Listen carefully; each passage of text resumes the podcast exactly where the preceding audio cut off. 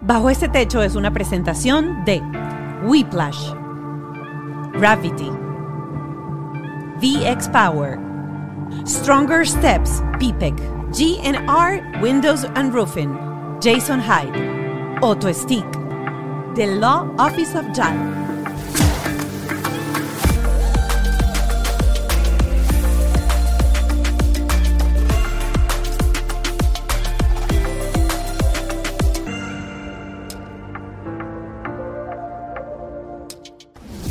Bienvenidos a Bajo este Techo. Si tú piensas que tu día hoy fue difícil, imagínatelo con tres niños que son trillizos. Y de eso vamos a hablar el día de hoy. Así es, nuestro invitado del día de hoy es Antonio Torrealba, eh, especialista en redes sociales. Lo pueden seguir en arroba a Torreal.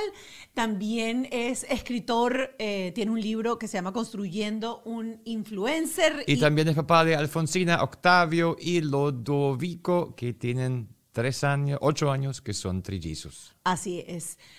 A eso le van a sumar que la conversación de hoy eh, es eh, monoparental. Es decir, él tuvo sus hijos con su pareja gay, emigraron y llegaron a este país con estos niñitos de seis meses. Así que, bueno. ¿Qué qué? Este es el programa. Así que bienvenidos. Mira, el podcast se hace gracias a nuestros aliados. Nuestra gente de Whiplash, nuestra agencia digital. El Skylab de Gravity. Ken Medina, nuestro productor. Y Ale Trémola. Nuestro productor ejecutivo. Recuerden que nos pueden seguir en nuestras redes sociales, es arroba bajo este podcast para que nos sigan en Instagram y también arroba Ralph Kinner. Y arroba la Pascualoto. Y lo más importante, suscribirse a nuestro canal de YouTube. Si estás viendo esto en video, recuerda que también lo puedes escuchar por todas las plataformas. Si un día no estás conectado, pues también lo puedes escuchar, escuchar por las plataformas audibles. audibles. Y al final vamos a nuestro Patreon, donde tenemos hoy a Belkis, que va a darnos unos insights súper importantes de cómo crear niños exitosos. No solamente felices, sino también exitosos que quieren trabajar y que quieren crecer. Arroba psicoespacios, que nos acompaña en el Patreon. Y Patreon es una plataforma paralela. Si estás viendo esto en, eh, en, YouTube, abajo está el link, le das clic, te suscribes, son tan solo 5 dólares al mes y vas a tener acceso a estos programas especiales con terapeutas. ¿Estamos listos? Estamos listos. Bajo este techo. Y ya está aquí bajo este techo nuestro invitado Antonio Torrealba, mi ídolo tropical, mi ídolo tropical de la paternidad. Hay que verle, hay que echarle a trillizos. Y cuando estábamos, cuando nos vimos acá abajo, eh, yo le estaba comentando, yo recuerdo, Antonio, como si fuese ayer, pero vívido el momento, en el Paseo Las Artes, el primer Paseo Las Artes. Este, que me estabas comentando que estabas recién llegado, haciendo proceso de asilo, con tus trillizos. ¿Qué camino de aquel entonces acá? Hace ocho años llegué a Estados Unidos con, con ese desespero porque, bueno, para los que, para entrar en contexto con, con el tema, eh, yo junto a mi ex esposo rentamos un vientre y de ese vientre salieron trillizos y, fue en Venezuela, donde en Venezuela no había la legalidad en ese momento de que dos hombres pudiesen criar unos, unos hijos, no se podía rentar vientre, o sea, no había legalidad por ningún lado y tuvimos que salir del país. Ok, ya va, ya va. Y hasta que entraste en esto. Entonces, entonces, ¿qué pasaría en Venezuela como no hay legalidad? ¿Cuál es el paso del gobierno al pasar eso? O sea, ¿qué, qué son los riesgos? Sí, bueno, en, los abogados nos dijeron en ese momento que era posible que los, los niños pasaran a manos del Estado. porque, se registra, porque se registra en el momento de cuando nacen. Se nacen ¿Quién registró a los niños? No, los tuvo que registrar uno de nosotros dos nada más. Claro. Podían los dos porque legalmente no se pueden dos Y la mamá. Y la mamá. Y la mamá. Pero entonces, ¿por qué la ley tiene ahí acceso? Porque ya están registrados y si nadie habla, nadie sabe. O sea, el, problema está que se conoce o cuál es el problema que El problema es que se hizo público, ya. Ah, ok. Cuando, cuando todo es clandestino, es perfecto. Pero cuando ya haces vida pública, ya. Y el dilema es. Mónica el lo sabe ya. Y el, tema es. Que ir por, lo, por, el, por lo correcto. Y el problema era el viento alquilado, que eso no era legal. Sí, porque nosotros hicimos un proceso de subrogación para hacerlo dentro de los Estados Unidos. Eh, nacían el 8 de marzo los niños, cuando hicimos el proceso, y se adelantó el parto. En cinco meses de gestación nacen el 20 de diciembre. Wow. Y nacen en Venezuela, porque nos veníamos en enero para Estados Unidos. Y pues nada, de ahí salió el problemón gigante eh, que yo tengo ángeles que pasaron por el camino para poder estar acá en Estados Unidos y, bueno, finalmente pudimos ya eh, eh, hacer vida aquí. Los niños tienen ocho años, están en un colegio donde ahora más bien cuando, imagínense que ustedes quieran inscribir a su hijo dentro, en el colegio. Ya la directora se sienta con ustedes y le dice, mira, en este colegio somos homoparental friendly, es decir, hay papás, hay niños que tienen dos papás, hay niños que tienen dos mamás y pues ustedes están de acuerdo con eso porque si no, no pueden inscribir a su hijo. Ay, ¿qué tal? Sí, porque es que... O sea, ¿qué nivel? Claro. ¿Pero qué nivel de colegio? ¿Qué buen colegio? Sí, claro. Es que así tiene que ser, o sea... Mira, tú sabes Pero eso hace que la gente que no está de acuerdo con eso no puede inscribir a sus hijos. O que... O sea, es al revés, al revés. O sea, si tú no estás de acuerdo, no inscribes a tus hijos porque aquí hay claro, Claro, porque no, es una escuela cero bullying y como es una escuela cero bullying, está prohibido completamente que cualquier papá incite al bullying, porque nos hemos dado cuenta con el pasar el tiempo que los niños no son los que juzgan. Los niños no, para los niños es normal que hayan dos papás porque... Claro, porque no conocen. no, y te dicen, wow, le dicen a Ludovico, por ejemplo, Ludovico, tienes dos papás, eh, wow, te deben regalar muchas cosas. O sea, ¿entiendes? Son los papás que, que los adultos que metemos en que pensamos que nuestros hijos van a pensar en aberraciones y cosas de eso y no. Entonces, tienes tres y tienen cuántos años hoy en día? Ocho. ¿Y son? Dos varones y una niña. Listo. Se llaman Ludovico, Alfonsina y Octavio. Fíjate, como ya tocamos eh, este tema, yo quiero, porque hemos tenido, por ejemplo, aquí programas súper bonitos. Eh, estuvo el otro día Oscar Alejandro con su mamá. Y una de las cosas que tocamos en ese programa fue el luto de su mamá, de pensar que por el hecho de que su hijo era gay, era homosexual, no iba a tener familia o perdía esa ilusión que tenía de ver a sus nietos, ver a su hijo en el altar, etcétera, y que este tipo de cosas como ha ido evolucionando y ha ido cambiando nuestra sociedad para bien, eh, hoy en día se puede hacer. Cuando tú decidiste o tomaste la decisión de quiero ser papá junto a mi pareja, la tenías de siempre dentro de tu mente decía, no, Antonio, Antonio siempre, o sea, Antonio tiene familia, Antonio tiene hijos. Claro, no. En ese momento estaba casado con, con alguien mayor que yo, que él sí quería tener hijos, hijos, y yo le decía, no, tengo 27 años, una vida, 27 años gay, eh, con, con éxito económico y profesional, tú lo que quieres es viajar, rumbear. y probar una que otra cosa por la vida. o sea, lo que menos quieres. Tres muchachos, no. Tú quieres tener banderas en tu haber. Tú quieres sellar pasaporte. Tú quieres tener pasaporte, kilometrajes, millas. Y de repente, bueno, eh, mi, esposo en ese momento me dijo, no, yo quiero, yo quiero, yo quiero y ya, o sea, es un ultimátum. Y bueno, me dejé. Me dejé. Y hoy día pues le agradezco muchísimo porque algo que yo no quería, no me veía con familia. O sea, a veces veo que todo el mundo dice, no, ser gay es terrible porque tú no tienes familia. No, la familia tú la construyes. La familia no tiene que ser de sangre incluso.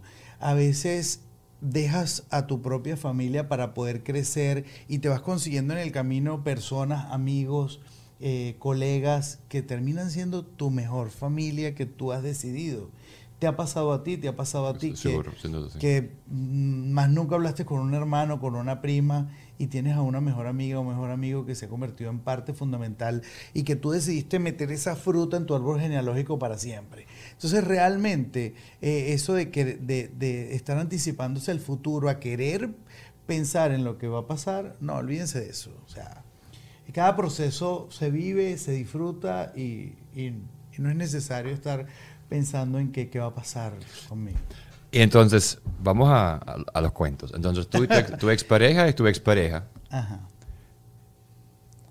De esa gente ya no se habla. Muy doloroso ese proceso, pero ahora, ahora los niños, los niños hoy en día, hoy en día están contigo. No, no, pero los, los, niños están con, con él y yo tengo la, la, la, parte divertida de ser papá. Oh, fíjate, que, fíjate que muestras en las redes todo lo contrario. Claro, porque yo vivo los momentos mágicos. O sea, ¿qué pasa? Y esto es un consejo que le doy a todos los padres. Ustedes saben que yo siempre voy, voy buscando ayuda personal para ver cómo yo puedo ayudar a mis hijos. Y la verdad es que la vida está hecha de momentos mágicos, de los magic moments. Y tú puedes vivir el día a día con tus hijos. A mí me criaron, me crió una madre y un padre que me amaban muchísimo, pero que no me llenaron la vida de momentos mágicos. Para mi mamá, criarte era darte comida, darte techo y mandarte a la escuela y te regresaras. O sea, pero el momento mágico de ir a la nieve, el momento mágico de ir a, bañarte en un lago, el momento mágico de, hacer cosas que te queden guardadas para siempre. De eso es lo que yo me preocupo, porque de eso es, eso es lo que te va a quedar para el resto de tu vida, eso es lo que te llevas. ¿Quién te, quién te hizo eso a ti? A la los momentos de la tarea, cepíllese los dientes, acuéntese a dormir. No, bueno, la tarea tutora. Ok, ajá, pero...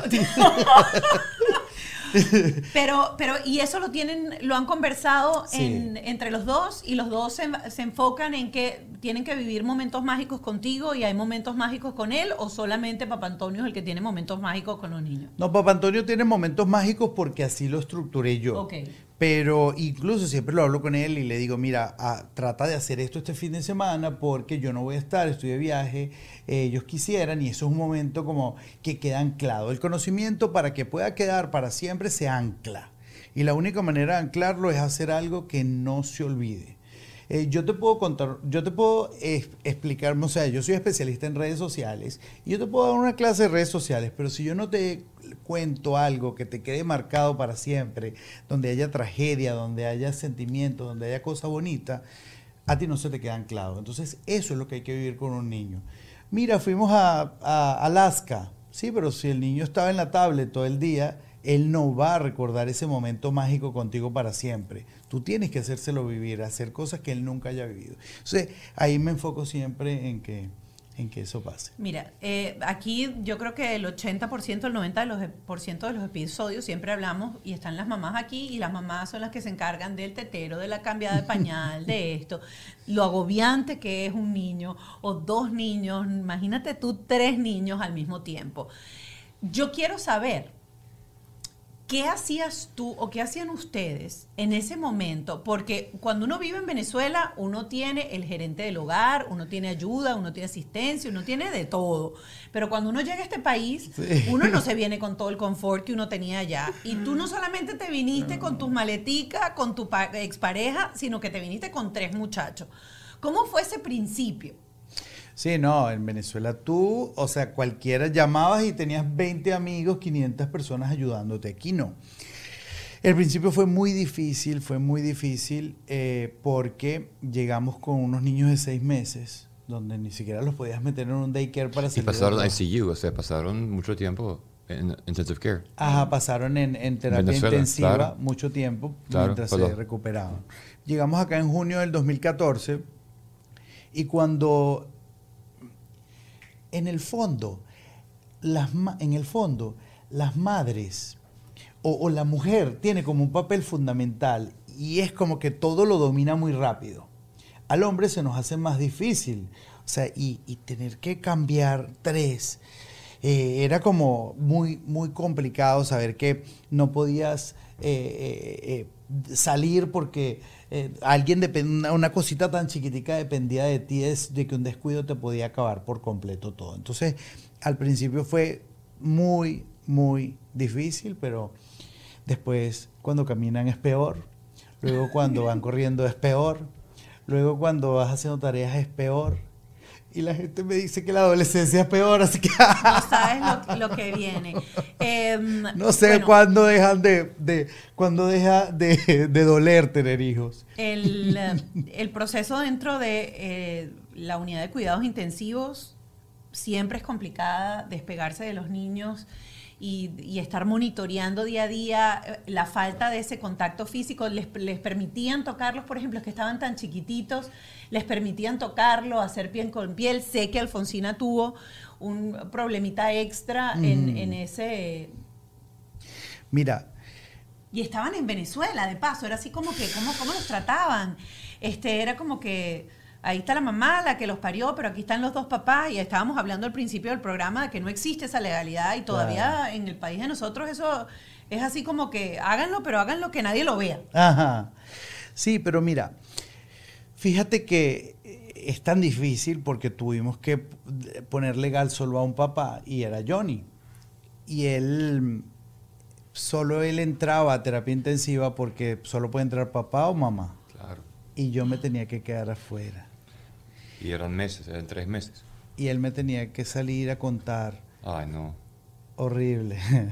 Mira, me lo cuenta y me da sentimiento, porque realmente él era el que podía entrar y decir, eh, me decía, mira, eh, no sé, Octavio abrió los ojos, ya, ya le está súper bien, de por sí lo van a pasar a cuidados intermedios, eh, pero Alfonsina sí ni siquiera se mueve. Y entonces, ¿Cuánto pesó Alfonsina? ¿Lo recuerda? 475 gramos. Nada, o sea, demasiado chiquito. Ajá. Eh, y, ¿Ellos estaban en sacos separados? Sí. Eh, con la libre, no, sacos separados totalmente. Bueno, lo cierto del caso es que eh, luego Alfonsina entra en un cuadro eh, leucémico, luego se llenó de mangiomas en todo el cuerpo, hasta que entró en un cuadro donde no podía mover de aquí, de aquí abajo, o sea, una cuadriplegia. Pero bueno, poco a poco yo dije, me tuve que sentar con la jefa de las enfermeras y le dije, mira, algo me está pasando y creo que me voy a morir. O sea, si yo sigo en esta situación, yo me voy a morir. Yo necesito que tú me ayudes a pasar para allá, para a ver a los trillizos. Y ella, ¿por qué? ¿Por qué quieres pasar tú si tú eres un tío? Porque tuvimos que mentir. Y yo, no, no, siéntate ahí ya, no, no aguanto más, pase lo que pase, te lo tengo que contar. Y le conté que éramos una pareja, que todo lo que habíamos hecho y que por favor se guardara la discreción.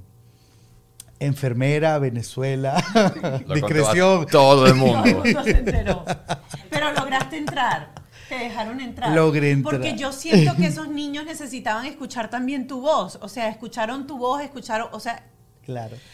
Y luego te dan el proceso de papá canguro, que es meterte el niño dentro acá, y es una sensación que quedó mal. A la primera que me pusieron fue Alfonsina. Ay, yo, yo, yo, este programa también Ya va, espérate, porque se me corre el rímel.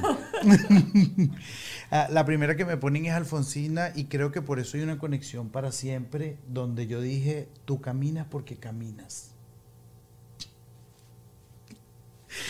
Tú caminas porque caminas porque una persona cuadriplégica no tiene posibilidades más nunca de caminar. Y ahí entendí por qué yo estaba allí, ahí entendí por qué Johnny me obligó a que yo fuese parte del proceso de los trillizos, ahí entendí por qué yo tenía que estar en ese momento de mi historia y no rumbeando y viajando como quería.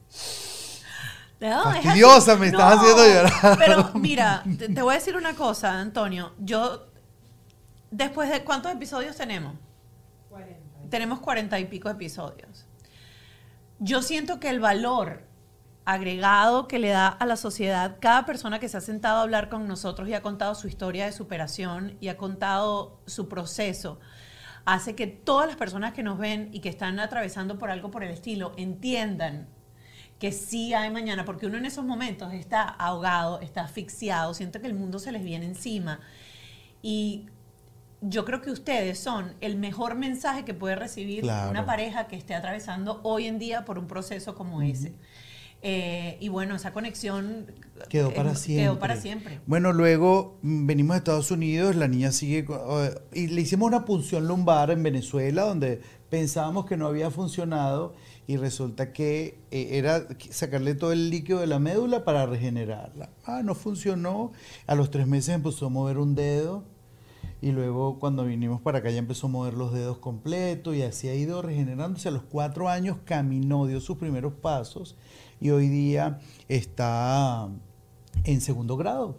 Una niña normal que pudo haber estado en una silla de espina bífida, pero yo tengo un lema de vida, que ese lema de vida quisiera que todo el mundo lo tuviese. Y es que la gente ordinaria, o sea, la gente normal, no llega a ningún lado. La gente normal se queda normal toda la vida. La gente normal pasa desapercibido por el mundo. No dejo capítulo, no dejo, no nada escrito. Entonces, yo siempre he querido tener y toda la vida he luchado por tener resultados extraordinarios. No ordinarios, sino extraordinarios. Eh, eh, sobresalientes. Cuando era niño, siempre me veía como yo tenía que salir del lote, yo tenía que hacer cosas que nadie se atreviera. Y si nosotros estamos acá y los tres estamos en un examen y el examen había que el promedio era 12, yo tenía que sacar 13. O sea, yo siempre he buscado la manera de, salir del estándar. Y cuando yo vi que había un por 5% de posibilidad de que Alfonsina saliera de la cuadriplegia, yo dije, ahí vamos a entrar nosotros, en ese 5% hicimos una punción lumbar que ningún papá se atreve a hacer porque le tenemos miedo a la muerte. Claro. Que te digan que tu hijo va a morir en un 95% de posibilidades, cuando ya te dan un 5% de posibilidades, te están dando un 5% de que... ¿De que sí? De que sí de que el otro 95% va a ser de una persona que va a estar en una silla para toda su vida, en una cama frustrada y le va a frustrar la vida a sus hermanos, a sus papás y a todo el mundo porque no me imagino una vida de un cuadripléjico. Eh, eh, la doctora cuando me agarró ese día me dijo, un niño con síndrome de Down puede desarrollar todas las habilidades que te puedes imaginar en la vida. Pueden llegar a ser hasta presidente si quiere, pero un cuadripléjico no. Un cuadripléjico tiene que depender absolutamente de mucha gente alrededor. Cuando me dijo eso, yo dije, vamos a hacer el proceso y vamos a darle, y no hemos descansado con terapias y con todo eso para llevarla a donde, a donde tiene que estar. Y en estos días en la escuela me agarraron y me dijeron, hay una escuela para niños especiales, donde a ella capaz le pueden dar una mejor atención, porque hay ascensores y hay todo para ella. Y le dije, no, yo, yo necesito, en el momento donde tú te sientes el mejor, tú bajas tu estándar, tú bajas tu nivel de estándar. Y yo necesito que ella vea que ella necesita subir su calidad de vida, necesita subir sus estándares para estar aquí. Te tengo que hacer una pregunta, porque te escucho y eres un papá muy exigente. ¿Cómo traduces tú esa exigencia hacia tus niños? Porque cada uno, o sea, tus hijos quizás no van a ser igual a ti. No, no, no. Tus hijos quizás no van a querer ser... No les gusta estudiar. Por, por encima del promedio, por ejemplo. Eh, y a veces esa, esa presión que ejercemos los padres de te voy a exigir, te voy a exigir, y uno lo hace por el bien de ellos. Claro. Al final deja poco espacio para decir, ¿sabes qué, papá?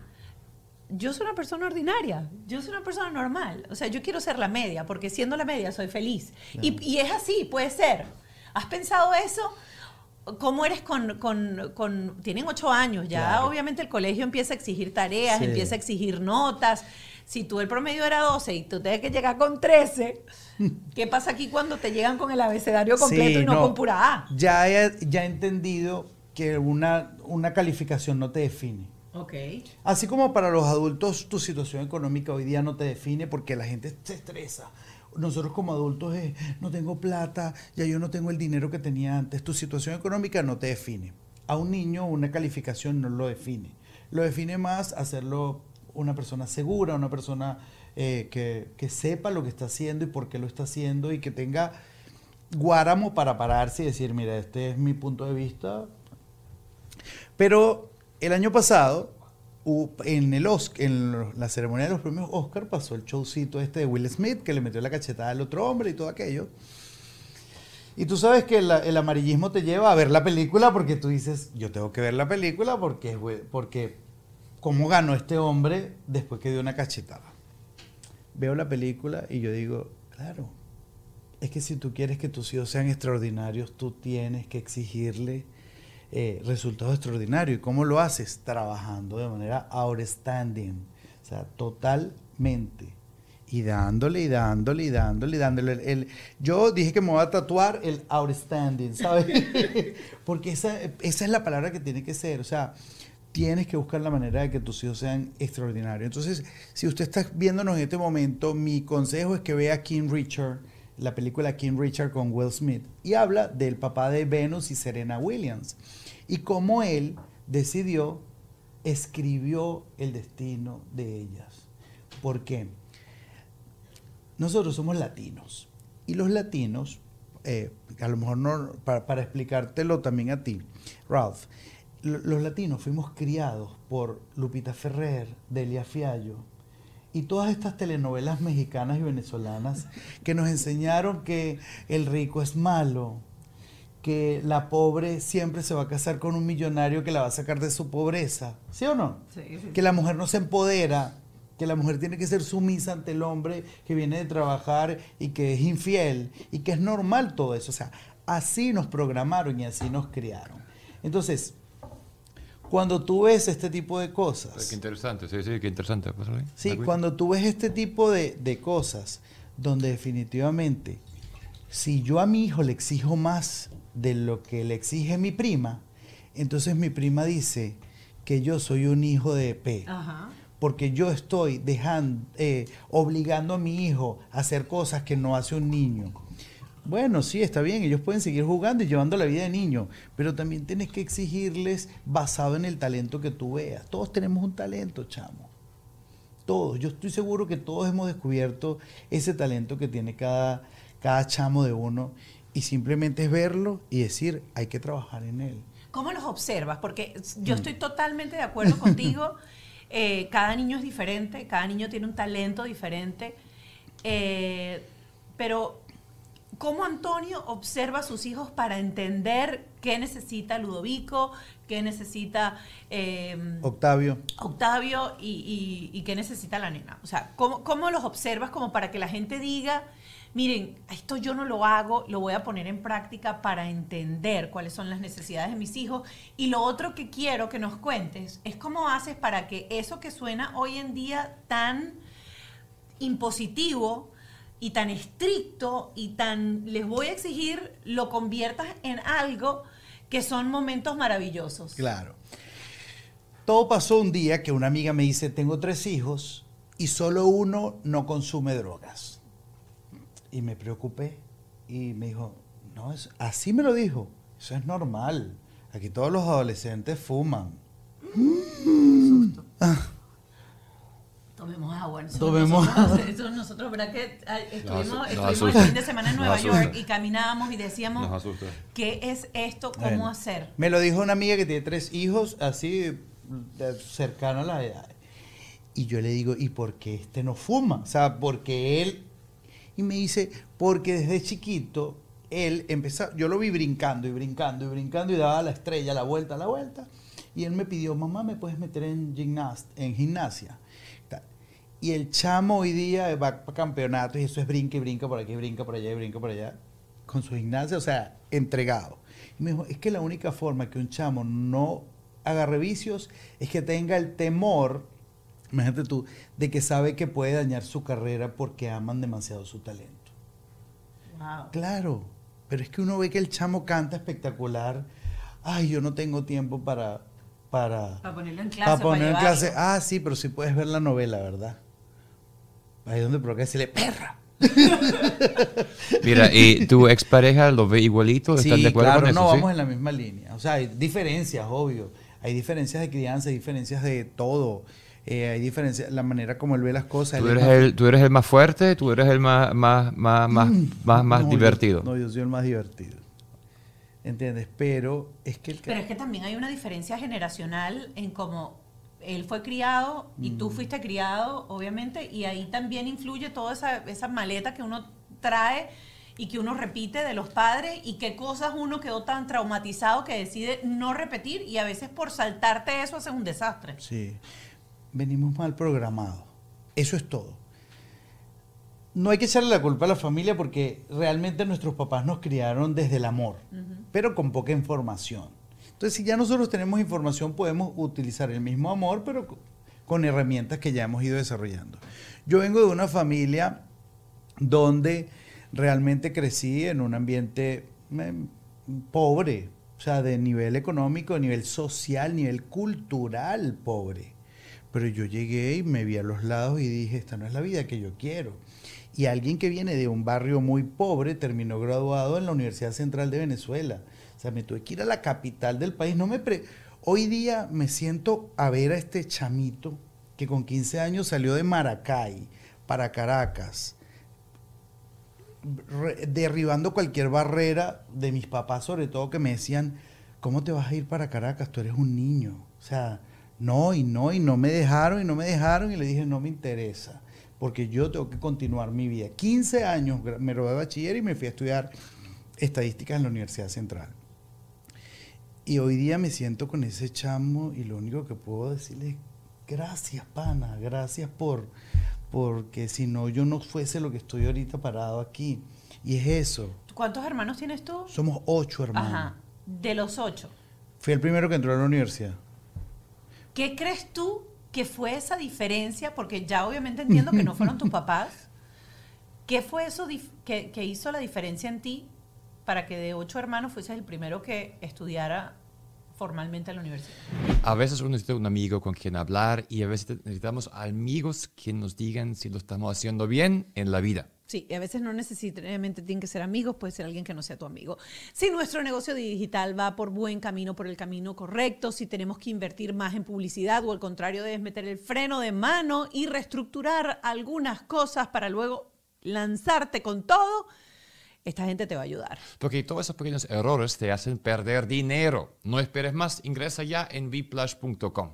Si ya tienes eh, camino recorrido o estás comenzando desde cero, no importa. Ellos ofrecen asesorías súper completas para emprendedores y grandes empresas que quieran marcar un antes y un después en su negocio y en sus ingresos. Tienen un workshop donde se meten hasta la médula, analizando todos los detalles, entendiendo qué hacer, qué mejorar, que casi siempre se trata de la tecnología que estás usando. Ya sabes, si te sientes estancado o quieres comenzar a toda máquina, whiplash.com en dos pasos agendas tu asesoría y que te lo digo yo, se convierten en tus mejores amigos.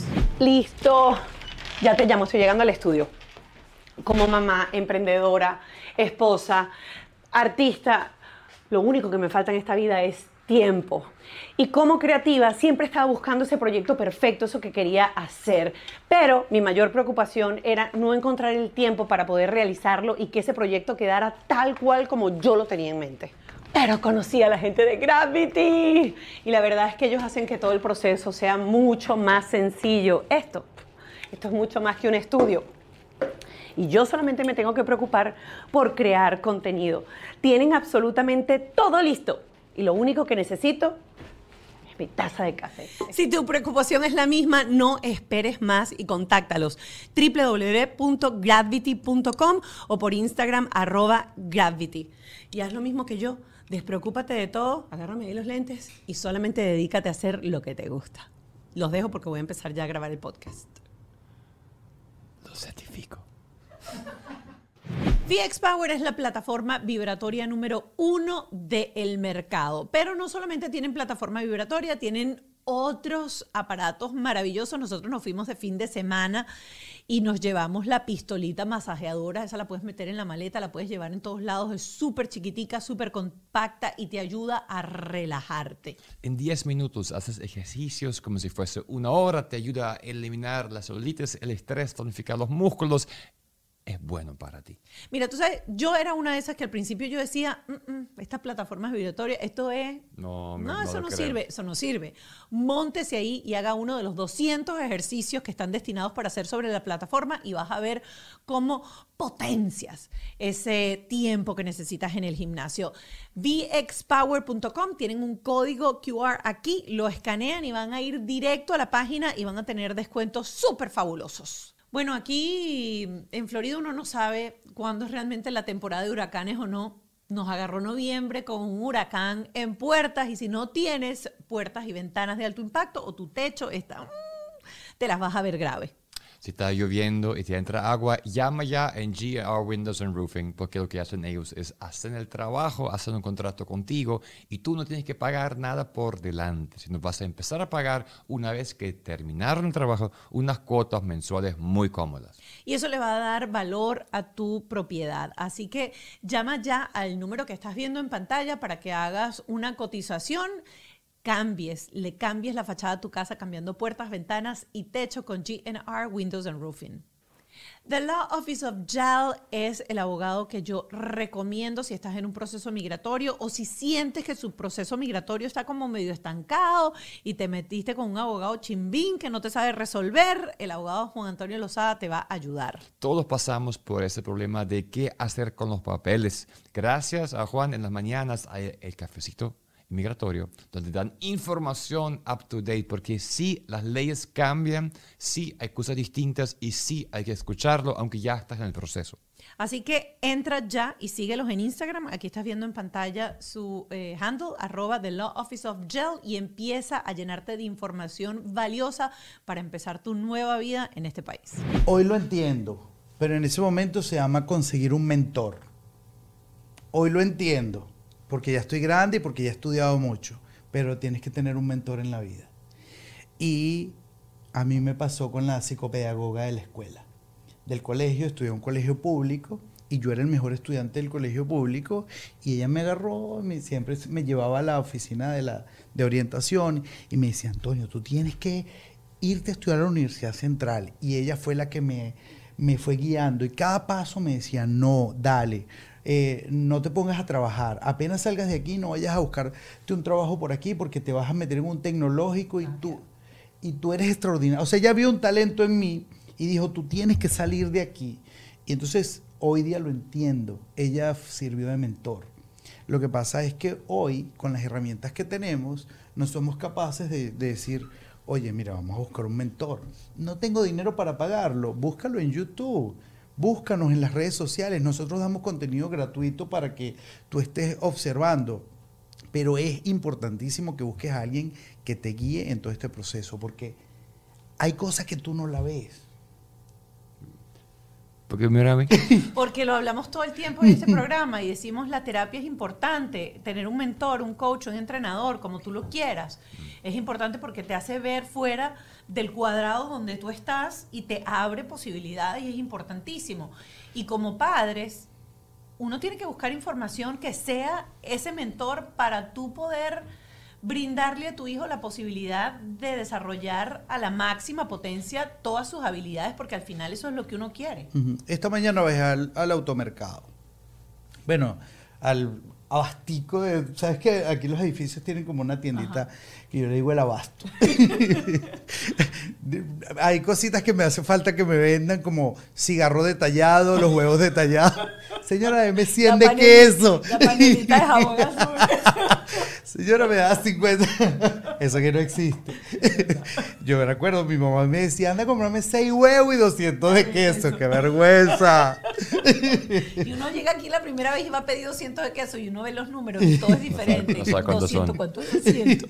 No, súper cómico porque te daban la listica del mercado y pobre de ti que no eh, llegaras con algo porque, bueno, ¿A qué, edad, ¿A qué edad empezaste a hacer listica de mercado? ¿A qué edad te empezaban a mandar? No, bueno, lo que pasa es que eran otras cosas eran otros tiempos. En Latinoamérica, eh, en Latinoamérica te mandan a los cinco años con tu listica y tu billete de sabrá Dios cuánto y vete, tráeme la lista. Aquí no. O sea, ¿tú recuerdas a la Mónica? ¿Qué edad tiene tu hijo? Mi hijo tiene ocho. Ocho, cierto. Y tú a los ocho ya eras capaz de hacer cosas que ni loca hace que tu hijo. Yo a los nueve años me montaba en transporte público, por ejemplo. Tú vivías, tú vivías en Maracay y tenías una... Yo recuerdo, yo vivía en Caracas ah, y, en Caracas éramos como... Ya mi generación era muchachos de apartamento, claro, Mónica, Mónica era muchacha de apartamento. De broma me dejaban salir. Yo vivía súper cerca de un centro comercial que quedaba caminando a 15 minutos y de broma me dejaban salir hasta que la cosa se empezó a poner así como medio así.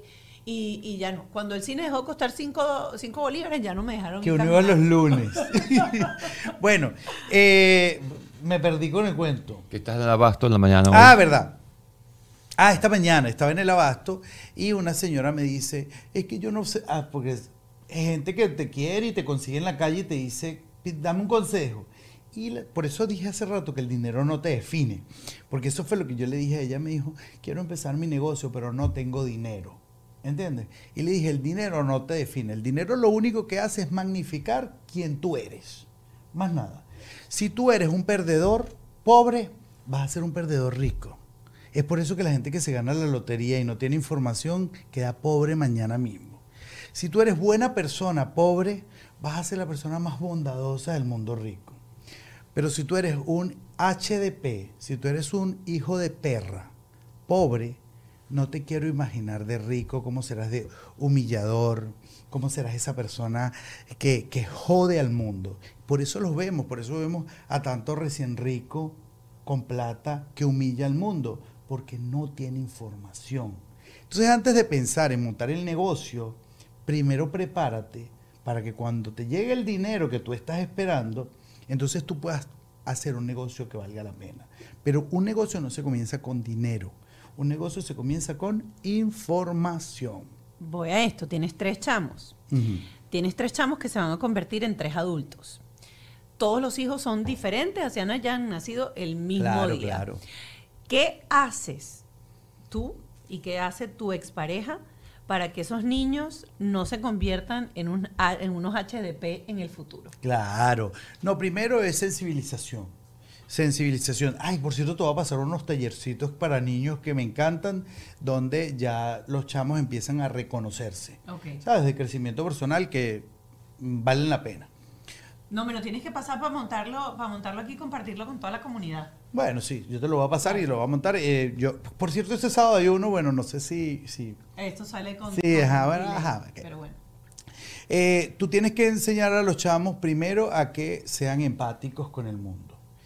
A mí a veces la gente me dice, y, y, en relaciones anteriores que he tenido, porque eso es otra, después conseguir una pareja que tenga con tres chamos te dicen como que porque ellos están cuando tú tenías 27. Claro, ya ahorita uno, uno, es gente grande, ¿entiendes? Que ya, ya ellos tienen 8, ya yo quiero volver a sellar pasaportico. y entonces, claro, hay gente que me ha dicho, eh, ¿por qué no se portan como los demás niños? Me dijo alguien en estos días. Le dije, o sea, ¿cómo? No, que veo que tus hijos son más eh, hiperactivos que el resto de los niños. Y le dije, ah, sí, lo que pasa es que el resto de los niños tenía tablet, no sé si te diste cuenta. Y entonces estos sí estaban jugando y por eso me venían llenos de tierra. Estábamos en un lugar de carne en vara y yo los dejé, los dejé ser y me llegaron llenos de tierra completito. Los demás niños estaban sentados en ese lugar con una tableta ahí. Entonces, la verdad es que si los llevas a un lugar de carne en vara donde es abierto al aire libre y a correr, brother, si le llevas la tablet, aquí el loco eres tú. O sea, aquí el mente pollo eres tú, aquí el niño está siendo tú. O sea, simplemente, entonces los niños tienen que vivir, tienen que ser niños, tienen que llenarse de tierra, tienen que meterle el dedo al enchufe. o, o a lo mejor no. Mira, Andrew, tienes 35 y estás buscando... No, claro, pero ahí estás empezando a buscar pareja y dijiste, yo tengo tres. ¿Cómo era eso? Sí. ¿Cómo es ese proceso? ¿Qué haces? No, siempre, tú sabes que uno, como siempre, está en eventos chéveres, te consigues con gente muy cool, la cual pudiese haber una, una bonita relación. Pero cuando dices mucho gusto, así yo tengo tres chamos, me dice, ya vengo, voy a buscar un trago y más nunca vuelve. y lo dices al mucho gusto. Entonces, cuéntanos, cómo, cómo, Entonces, trato de, no decirlo, sino ya después que hayan pasado. Que te conocen un poquito y saben. ¿Y, la fórmula ha funcionado o no ha funcionado? No, no ha funcionado. Porque eh, cuando era que estábamos hablando de esto de que... la fórmula no ha funcionado. No, de conseguir pareja con tres chamos. Pues. Sí, o sea, he tenido parejas, pero... pero, Sí, yo creo que es que, eh, no sé, qué me está pasando con el tema de pareja y eso es un tema que estoy trabajando porque si no desbloqueas, si no desbloqueas patrones, entonces vas a conseguirte a la gente tal cual como tu ex. Y en el momento que te consigues a alguien que le ves cosas de tu ex, es como ganas de vomitar, es como que ganas de correr y entonces en ese momento es el momento donde usted tiene que romper patrones. Entonces siempre eh, nos conseguimos a alguien que se parece a mi mamá, a alguien que se parece a mi papá, a alguien que... No, no, no, no, no. Por eso les digo, busquen un mentor, busquen un guía para empezar a trabajar eso siempre, todos los días. Mira, quiero volver a, la conversación que teníamos hace dos segunditos, que era de que tus hijos se conviertan en hombres y mujeres de bien y no en unos HDP. Ya dijiste que sensibilizas, que obviamente no los tienes atados a la tecnología, que los dejas que jueguen, también tienen algo a favor. No es lo mismo ser un varón solo de 8 años sentado en una mesa que le toca empezar a integrarse que tú viajar con la tribu. Porque tú viajas con la fiesta. Ellos, ellos para donde van, ya ellos no necesitan compañía, ellos son tres. Claro. Eh, pero también tres hace que la cuestión en la casa sea como complicada porque empieza, eso es mío, eso es tuyo, este se pelea con este, dos se ponen en contra de uno, después cambian dos para este lado, dos contra el otro. Todo pasa. ¿Cómo has manejado tú eso? Porque nosotros que tenemos de dos edades muy diferentes, uno de ocho y uno de dos, nosotros tenemos peleas por los legos, tenemos peleas por, por porque, porque se joden uno al otro, porque el otro está tocando, eh, estudiando piano y llega la hermana y que... Y es en ese momento que ella se antoja que tiene que estar en el piano o ella está tranquila jugando y el otro empieza a fastidiarla y la niña empieza... Y uno se vuelve loco. ¿Cómo, ¿Cómo hacen ustedes con tres? No, recuerda que cuando son parejas divorciadas, ese es otro tema grandísimo y preocupante y problema y todo. Cuando pasa lo del divorcio, normalmente los papás, sin información, ¿qué dicen? Custodia compartida. De lunes a jueves contigo, de jueves a lunes conmigo. Chamo, cuando yo me siento con la psicóloga, me dice, si tienes que ir a corte y hablar sobre la custodia compartida, di no. Y entonces yo le digo, ¿por qué no? Y eso es un tema importantísimo, quiero que presten atención aquí porque a mí me marcó, así que ustedes también lo van a marcar. Normalmente nosotros como padre pensamos en lo que me hace sentir mi hijo, pero tú no sabes lo que le estás haciendo sentir a él, ¿cierto? Entonces, la custodia compartida es que una semana sea contigo, una semana sea contigo. Ajá, y el chamo no tiene una identidad de hogar, tiene ¿Cuál es mi casa? ¿Cuál es mi cuarto? Si en esta casa tengo un cuarto y en el otro tengo otro. No, no, no, no, no. Ellos tienen que tener su cuarto y aparte de eso voy a visitar a papá. Entonces, ellos tienen su casa donde tienen su cuarto y a mí me vienen a visitar. Esta es mi casa, no tu casa. Tu casa es allá. Porque allá es donde está tu juguete, tu desorden, tu closet, tu todo, tus tesoros.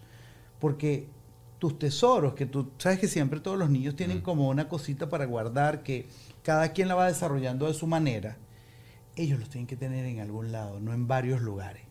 Entonces, todo eso es importantísimo que lo entiendan. A veces como papás somos unos egoístas y queremos hacerle la vida imposible a la persona con la que nos estamos divorciando y no sabemos el trauma que estamos creando en un chamo, porque cuando alguien tiene dos hogares, no tiene identidad cuando alguien empieza a crear dos hogares, empieza a crearse con la inestabilidad de saber y ¿Dónde duermo hoy? Quiero estar en mi cuarto. Exactamente. Quiero estar en mi cuarto, quiero estar en mi casa. ¿Y cómo? Yo está mi tesorito. Ajá. Claro. eso fue lo que más me marcó. Y te pregunto eso como papá ahora, porque fíjate tú, yo soy mamá, no sé qué, llegamos a y la psicóloga nos dice eso y yo entiendo que lo que vamos a hacer lo vamos a hacer por el bien, por la salud mental de los hijos, ¿ok?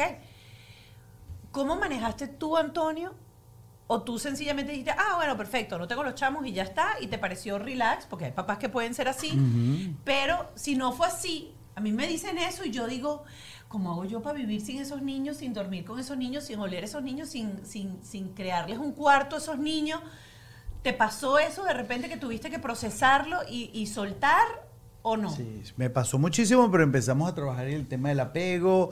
En ese momento conseguí una coach espectacular que eh, espero que la inviten pronto porque vale la pena. Se llama Psycho Coach Kids. Ah, la hemos tenido aquí. Ah, la han tenido aquí. Excelente. Ella ha sido una guía muy importante en mi vida para el tema de los chamos. Y eh, fui trabajando yo el tema del apego y decir, mira, de aquel lado no lo van a trabajar así que lo voy a trabajar yo, que puedo tener más herramientas para esto. Además que por aquel lado había muchísima más ayuda, aquí no. O sea, tú tienes que entender que hace días me dice un amigo, no, que esta semana me tocan a mí mis hijos. Y luego contrató una niñera para que estuviese con, con, la, con la hija, con los hijos. Entonces tú dices, es egoísmo por hacerle la vida imposible a tu ex, no por hacerle la vida feliz a tu hijo. ¿Entiendes? Entonces en ese momento ya eres una persona perdedora. Punto. Porque mira, eso pasa mucho. Entonces vienen el fin de semana que les toca a los padres y el papá está en cualquier otra cosa y lo que menos hace es estar con el chamo. o el chamo está ahí y está conectado a, la broma. Mira, nosotros tenemos unas frasecitas así siempre, que es porque lo digo yo. Hay algo que Antonio le lance a los muchachos y le diga siempre, porque lo digo yo. ¿Qué? bueno, tengo 95.500. Mira, hay, re, hay, no negociables? hay no negociables fundamentales. Uno, están en la edad, como son tres, hablan muy en volumen muy alto. Y es una vaina que yo digo, este es el momento de masterizar ese volumen. y entonces, eh, no gritar, ¿entiendes? Eh, no gritar, eh, no mentir. y tengo una que es demasiado castrista, que es no llorar. Pero no llorar no se trata de llorar por sentimientos, sino de estos niños que te manipulan llorando. Yo tengo uno entonces yo le puse... Ah, te voy a pasar, te voy a pasar ya un contacto, se llama doctora Becky Kennedy, porque, porque, porque hay unos niños que son, que se llaman Deeply Feeling Kids. Ah, y ella tiene uno. Pero eso que hacen no lo hacen por manipular, es que realmente para ellos es súper overwhelm la emoción y por eso son así. Y te voy a pasar eso para que lo estudies, para que el pobre niño en mi vida. diga, mi amor, llore porque tú lo que quieres intentar es que en un futuro él diga, sí, esto me duele horrible, es espantoso, y él mismo se puede autorregular. Pero cuando tú le dices no, le estás, le, estás haciendo un cortocircuito interno, ya te voy a pasar a Becky. Por favor, la necesito en mi vida porque de verdad es alguien, yo a veces lo veo y le digo, es la única persona en mi vida con la que yo no puedo mirarlo y que se quede, y no, él me reta. Es un niño que, que también tiene un coeficiente intelectual outstanding, una cosa del más allá pero es, no, de sentimientos es hermoso, por eso lo que acabas de decir tiene totalmente sentido, porque te abraza y te dice love you. Yo prefiero niños que lleguen a un lugar y saluden y te digan te quiero y te digan cómo estás, yo me acuerdo de ti, tal cosa, o sea, que se relacionen mm. a niños que, wow, eso es un niño ejemplar que se queda ahí sentado y no habla con nadie. O sea, entonces eso siempre. Pero el trabajito con Octavio tengo que, que darle duro porque es una cosa que, ay Dios mío, es el único ser que me llena de paciencia, que me tengo que llenar de sobrepaciencia. Esta mañana era, ah, y yo le digo, tienes ocho años, eso no lo hace un niño de ocho años, ¿no? Entonces empiezo yo con la, y nada, ya tienen información. Hoy día tú no le puedes pegar a un niño, nos guste o no. Eso era en mi época que mi mamá primero te lanzaba lo primero que agarrara y después hablaba. ¿Qué te pasó? Pero mi mamá primero te pegaba y después hablaba. Hoy día no le puedes pegar a un niño, o sea, y provoca, porque sí, no somos de hierro, o sea, sí provoca, pero ellos tienen información. Ellos tienen información, mucha información, y saben que golpear es de trogloditas, golpear es de de cavernícola. Es violencia, punto. Sí, entiendes. Y ellos ya lo saben y saben el daño que les hace. Entonces, no se le pega a un niño, punto. ¿Cierto? Cierto. Mónica, aquí no tengo nada que decir, eso es cierto. Mira, ya estamos cerrando, nos va a tocar hablar dentro de poco con, eh, con Belkis eh, Castillo, que va a ser la, Carrillo. perdón. La terapeuta con la que vamos a conversar hoy, pero quiero un tip nada más. ¿Cómo haces para controlar los gritos? No, para controlar los gritos, usted, por ejemplo, a la hora de comer. Danos la técnica. No, a la hora de comer, que esa también se me había olvidado, los niños te dicen, yo no quiero. Ah, bueno, yo ahora les quito el plato y le digo, listo, no comes. Seguimos hablando y dice, esto va a traer una consecuencia, porque yo siempre le digo que todo trae consecuencias. Todas las decisiones que tomemos traen consecuencias, positivas o negativas, pero son consecuencias. Y al ratico tú lo ves, ¿me puedo comer la comida? Porque sé que puede traer consecuencias. Y yo, sí, claro. y se las comen porque saben, o sea. Y los gritos, de verdad, he tenido que quitar tablet, eh, castigar con mesada. Una buena técnica que me ha ido buenísimo con eso porque los chamos empiezan a agarrarle amor al dinero. Y el amor al dinero es fundamental en un niño. Fundamental. Porque rompes con esa creencia con la que crecí yo y con la que crecimos muchos de los que estamos aquí en la audiencia. Y es, eh, el dinero te hace infeliz. Yo prefiero ser pobre pero, pero feliz. Todas esas cosas son de mentalidad de gente que fue pobre. Porque tú nunca escuchas a un rico diciendo eso. Eh, y conozco ricos felices, así como también conozco pobres muy infelices. O sea que el, el dinero simplemente te lleva, no te lleva a la felicidad, pero te deja ahí cerquita. Porque cuando yo voy a Disney, cuando yo he ido eh, a la nieve con los niños, o he ido a la playa, o, les, o hemos hecho aventuras increíbles, esas aventuras han tenido que tener dinero para poderlas hacer. O sea que el dinero es fundamental en el crecimiento de un chamo. Entonces, tú, me meto por Amazon y compro chocolates para, pones así, chocolates para que los niños vendan. Y les compro la caja de chocolates y nos paramos afuera de un supermercado y tú los ves. Chocolates a un dólar, a un dólar, a un dólar y los tres. Y claro, son niños, la gente viene, les compra y entonces les digo, bueno, ya, cada uno hizo 60 dólares, que la caja trae 60 chocolates. Eh, hay que rendirlos durante todo el, mes. O sea, son dos dólares diarios que pueden gastar. Entonces, como ahorita está de moda comprar juegos en línea y todo eso, o sea que solo el Friday puedo yo comprar el juego de 14 dólares. Entonces ahí empiezas a darle realmente valor a que la vida es una venta, la vida es una transacción completamente.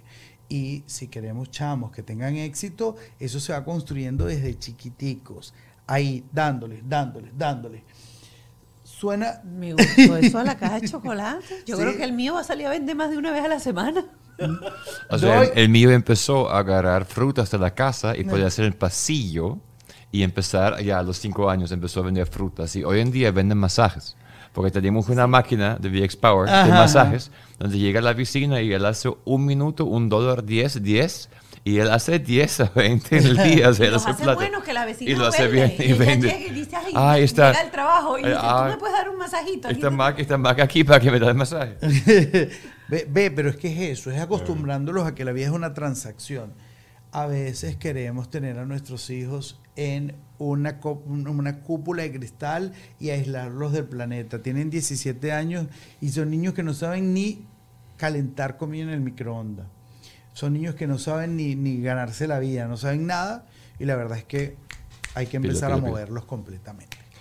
Miren, esta conversación estuvo súper interesante, eh, sobre todo porque creo que hoy hubo estrategias y hubo eh, lecciones para, para implementar en nuestros hijos súper, súper eh, que me las, yo me las llevo. Por ejemplo, esto del dinero final me pareció fabuloso, fabuloso. Y empezar a plantearle a los hijos esa relación con el dinero, que el dinero es bueno y que el dinero sirve para muchas cosas. Otra cosa es... Perdón que, te interrumpa. Voy a contarte una historia rapidito antes de Tengo una amiga millonaria, ellos son millonarísimos, él y ella. Y resulta que sus hijos son una cosa que de verdad ya tienen 20 años y mm, mm, no, o sea, están desprogramados ante la vida. Y entonces, ¿qué hice yo si toda la vida ellos han visto la riqueza en la que hemos vivido? Ellos crecieron ausentes de padres y los criaron, los criaron una nana, los criaron dos nanas. Dos nanas que le decían, ahí están tus papás, ricos pero no están aquí. Ahí están tus papás, infelices. Ahí están, ¿sabes? Y los programaron para que ser, tener dinero es lo peor en el mundo. Cuando esa mujer me dijo eso, yo dije, claro, es que a veces nosotros le damos la custodia a otra persona, a una nana, a YouTube, a un influencer, a la tablet. Y otra gente le está enseñando a tus hijos lo que tú pudieses estar eh, dándoselo. Entonces es importante estar presente allí. Y si tú no sabes que que darle a tus hijos, porque yo siento que mucha gente está ahí, tiene los hijos y no tiene la información para darle a los hijos, entonces vaya y edúquese usted primero y empiece a ser el padre que usted quiere ser. Para eso funciona bajo este techo. Antonio Torrealba, eh, síganlo en sus redes sociales, eh, a Torrealba, sobre todo porque si usted, miren, si ustedes quieren crecer, si ustedes quieren tener contenido de valor, si ustedes quieren ahondar en el mundo digital, este señor es un referente. Así que aquí tienen las redes sociales, síganlo y nosotros nos vemos en nuestra plataforma eh, paralela, nos vamos para Patreon, donde vamos a estar con Belkis Carrillo hablando de muchas cosas que se conversaron hoy aquí, pero con la asesoría de un profesional. Claro que sí. Bye. Bajo este techo fue una presentación de Whiplash, Gravity, VX Power, Stronger Steps, PPEC, GNR Windows and Roofing, Jason Hyde, Auto Stick, The Law Office of JAL.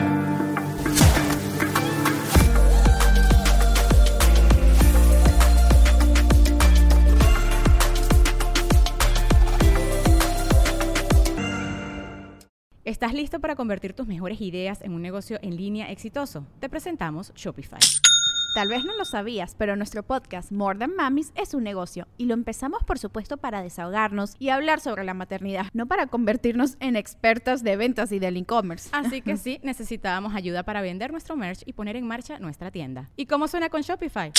Llegó otra venta. Shopify es la plataforma de comercio que está revolucionando millones de negocios en todo el mundo. Ya seas un emprendedor desde tu casa o desde donde sea, Shopify es la única herramienta que necesitas para iniciar, administrar y hacer crecer tu negocio sin dificultades. Con Shopify puedo gestionar pedidos, envíos y pagos desde cualquier lugar, brindándote toda la información y estadísticas de tus ventas al detalle. Regístrate para un periodo de prueba con tan solo un dólar al mes en shopify.com barra sonoro, todo en minúsculas Ve a shopify.com barra sonoro para llevar tu negocio al siguiente nivel. Shopify.com barra sonoro. With the Lucky Land slots, you can get lucky just about anywhere. This is your captain speaking. Uh, we've got clear runway and the weather's fine, but we're just going to circle up here a while and uh, get lucky. No, no, nothing like that. It's just these cash prizes add up quick. So I suggest you sit back, keep your tray table upright, and start getting lucky. Play for free at LuckyLandSlots.com. Are you feeling lucky? No purchase necessary. Void where prohibited by law. 18 plus terms and conditions apply. See website for details. You know how to book flights and hotels. All you're missing is a tool to plan the travel experiences you'll have once you arrive. That's why you need Viator. Book guided tours, activities, excursions, and more in one place to make your trip truly unforgettable. Viator has over 300,000 travel experiences to choose from. Everything from simple tours to extreme adventures and all the niche, interesting stuff in between. So you can plan something that everyone you're traveling with will enjoy. Real traveler reviews give the inside scoop from people who've already been on the experiences you're considering. So you can plan with confidence. Free cancellation helps you plan for the unexpected. And 24 7 customer support means you can travel worry free. Download the Viator app now and use code Viator10 for 10% off your first booking in the app. Find travel experiences for you. Do more with Viator.